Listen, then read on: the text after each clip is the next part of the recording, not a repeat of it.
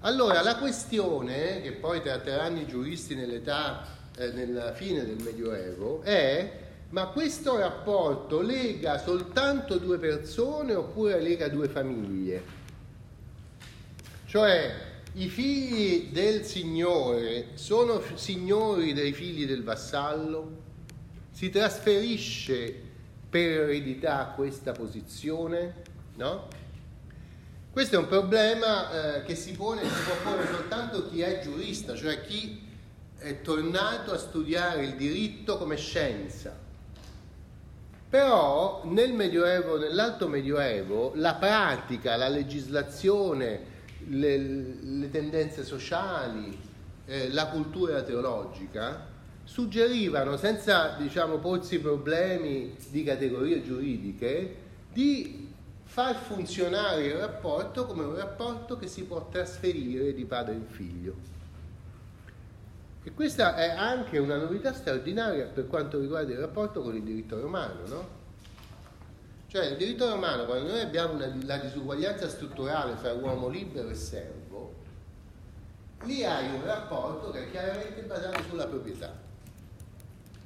C'è il problema della discendenza del servo, che è molto chiaramente delineato, molto coerentemente con i principi romani, eh, come una discendenza in, senso, in linea femminile, perché il figlio di una donna schiava eredita la condizione della madre, non quella del padre perché? Perché mia madre, da cui io sono nato, che relazione ha con mio padre? Quindi ci vuole una cosa per poter ereditare i beni del padre, per ereditare la situazione del padre il matrimonio. Il matrimonio serve perché indipendentemente da chi sia il padre vero, ecco di nuovo la finzione che abbiamo visto ieri per l'accertamento del fatto, indipendentemente da chi sia il padre vero, il eh, mio, mio padre, cioè quello da cui io eredito, è il marito di mia madre. No? a meno che poi ci sia tutto un procedimento per cui si stabilisce oggi, uno può dire ma io essendo nero per esempio dubito che, di essere figlio di quello là che invece è bianco, per esempio, no? E, e allora puoi chiedere l'accertamento, eccetera. Però invece in diritto romano e anche in diritto civile fino a poco tempo fa non potevi affatto eh, pretendere la verità in questo modo, perché si assumeva che figlio, se- il, il padre di qualcuno è sempre il marito della madre. Quindi occorre il matrimonio. Per gli schiavi esiste il matrimonio? In diritto romano? No, solo i liberi possono sposare. Solo i liberi possono sposare. E voi dovete sapere queste cose, che, che avete studiato a fare l'anno scorso? Niente, non, non vi sapete niente non c'è il matrimonio, ma c'è il contubernium fra gli schiavi, cioè quelli vanno a letto insieme, in, nel, nel, nello stesso letto, no? E quindi può, può, capitare che una schiava abbia diversi partner, e che abbia partner liberi e così via. Ma i figli di questa schiava sono sempre proprietà del eh, padrone della schiava, che li può vendere. Però, vedete, qui si tratta, stiamo ragionando in termini di proprietà, diritti reali. Anzi, lo schiavo è spesso il prototipo dei ragionamenti dei giuristi romani, il caso tipico per parlare di proprietà, proprietà dello schiavo, no? Perché effettivamente è un oggetto molto interessante di proprietà perché fa cose, produce ricchezza e così via. Ora, nel Medioevo, questa idea della distinzione fra liberi e schiavi era stata combattuta dalla teologia cristiana, anche se non abolita. Già nel, nel, in una delle lettere di San Paolo, San Paolo stabilisce che sarebbe meglio che tutti fossero liberi perché tutti figli di Dio, ma siccome la situazione, l'assetto della società è questo, se uno si ritrova a nascere schiavo deve accettare la sua condizione, no? Quindi la, la schiavitù è tollerata, anche se una delle cose che fanno i cristiani quando vogliono guadagnarsi un po' di meriti per il paradiso, è di liberare schiavi, di donare la libertà agli schiavi. No? Quindi effettivamente il numero degli schiavi eh, europei, diciamo, diminuisce progressivamente, continuano ad essercene un po', ma pian piano si vede che di fatto quelli che sono di condizione servile nel senso romano e che sono europei, sono cristiani, sono sempre di meno. Sembra sempre, ecco, non c'è stata una legge che ha abolito la schiavitù dei cristiani in Europa, ma c'è stata una progressiva eh, liberazione di schiavi. A ogni generazione ce n'erano di meno. Gli schiavi che si potevano fare erano schiavi non cristiani, cioè schiavi a partire dalla presenza dei musulmani nel Mediterraneo sono stati schiavi musulmani che venivano catturati e potevano essere ridotti in schiavitù perché non erano cristiani e quindi non riconoscevano le, la loro stessa uguaglianza con i loro padroni.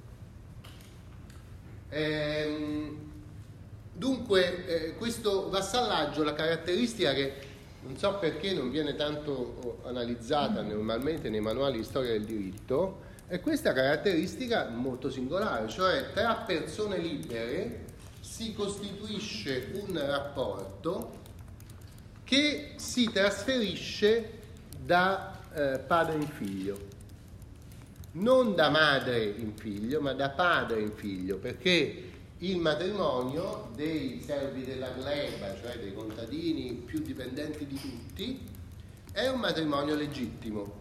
E quindi il figlio del contadino dipendente che è costretto a fare il servizium per il suo signore che gli ha concesso la terra, eh, il matrimonio è legittimo e il figlio di questo contadino eredita il dovere di compiere il servizium per colui che ha ereditato il diritto di ricevere il servizium, cioè normalmente il figlio del Signore. No? Allora vedete che questo rapporto comincia ad acquisire dei caratteri praticamente identici a quelli del diritto reale. Io eredito da mio padre quelle poche cose che mio padre ha, forse una casetta, eh, qualche cosa di mobilio, probabilmente non ha niente di suo perché le terre che coltiva gli sono state concesse, quindi io non le eredito. Posso però ereditare il rapporto che mio padre aveva con il suo signore, quindi la concessione, e anche il dovere che mio padre aveva nei confronti del, del suo signore, cioè il servizio. No? Allora vedete che questo discorso che avevamo fatto all'inizio della Gevere ci è molto utile per capire qual è il concetto tecnico giuridico della, della mentalità feudale. Il concetto tecnico giuridico è che non c'è più distinzione fra dovere di fare qualcosa, il servizium, e diritto di usare qualcosa, cioè eh, raccogliere i frutti della mia concessione. Tutto è di tutto questo io sono vestito, perché quando mio padre muore io mi prendo il suo vestito, cioè tutte le cose lui, di cui lui può godere e i doveri delle cose che deve fare. No? E questo vestito passerà a mio figlio, a meno che non accada un fatto traumatico per il quale si rompe questa relazione. E eh, il diritto feudale prevede quali possono essere questi fatti traumatici, per esempio per i militari se un vassallo attenta alla vita del suo signore con la spada in mano, allora il rapporto di fideltà si rompe e il signore non lo deve più tutelare ma lo deve ammazzare. E quindi perde, ecco la ribellione del duca Paolo nei confronti di Vamba, perde tutto quello che gli avevano conferito, perché si è ribellato, ha rotto la fidelitas. E allora, vedete, tutto quello di cui era vestito, cioè cose, diritti, doveri, tutto questo svanisce nel momento in cui la fidelitas viene rotta. No? Altro caso è se il vassallo, questi sono casi famosi nelle, nei racconti di Re Artù, Ginevra, Lancillotto, se il vassallo va a letto con la moglie del signore, questo rompe la fidelitas, no? Quindi quando avete il ciclo dei racconti di Vertù e la storia eh, d'amore fra Lancillotto e Ginevra, è il grande problema, se volete, è un problema giuridico, cioè questo rapporto di vassallaggio che è descritto in letteratura come un'amicizia. Mm? Questa parola amicizia è molto usata nelle fonti per descrivere questo rapporto, in realtà non è tanto di amicizia nel senso nostro moderno, è un rapporto di protezione contro fedeltà. Questa è l'amicizia medievale. Essere amicus significa, diciamo, oggi potremmo dire che Brusca era amico di Rina, cioè che un picciotto di una costa mafiosa dimostra amicizia, cioè dimostra fedeltà nei confronti di un eh, boss della mafia. E questo picciotto deve fare quello che gli viene detto, in cambio c'è tante cose, no?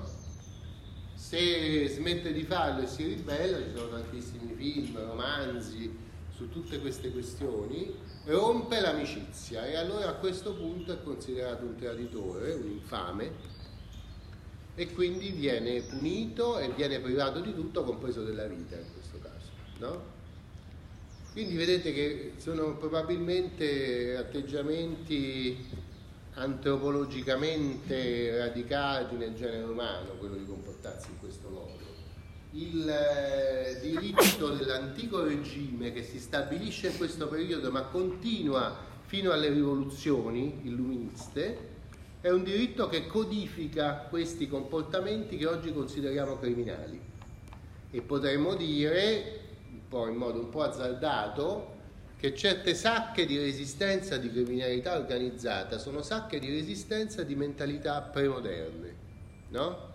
mentalità medievali che non, non cedono di fronte all'imposizione di un canone basato sull'uguaglianza, sulla proprietà, sui contratti, no? sull'efficacia della volontà dei soggetti e tutte queste belle cose che studiate nel corso di giurisprudenza. No?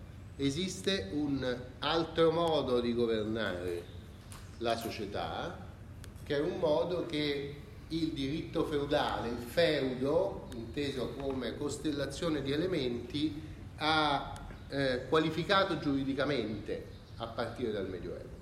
No? E poi ha continuato a raffinare finché la grande crisi dell'illuminismo ha spezzato questo, eh, questo modo di governare la società. No? Va bene? Mm?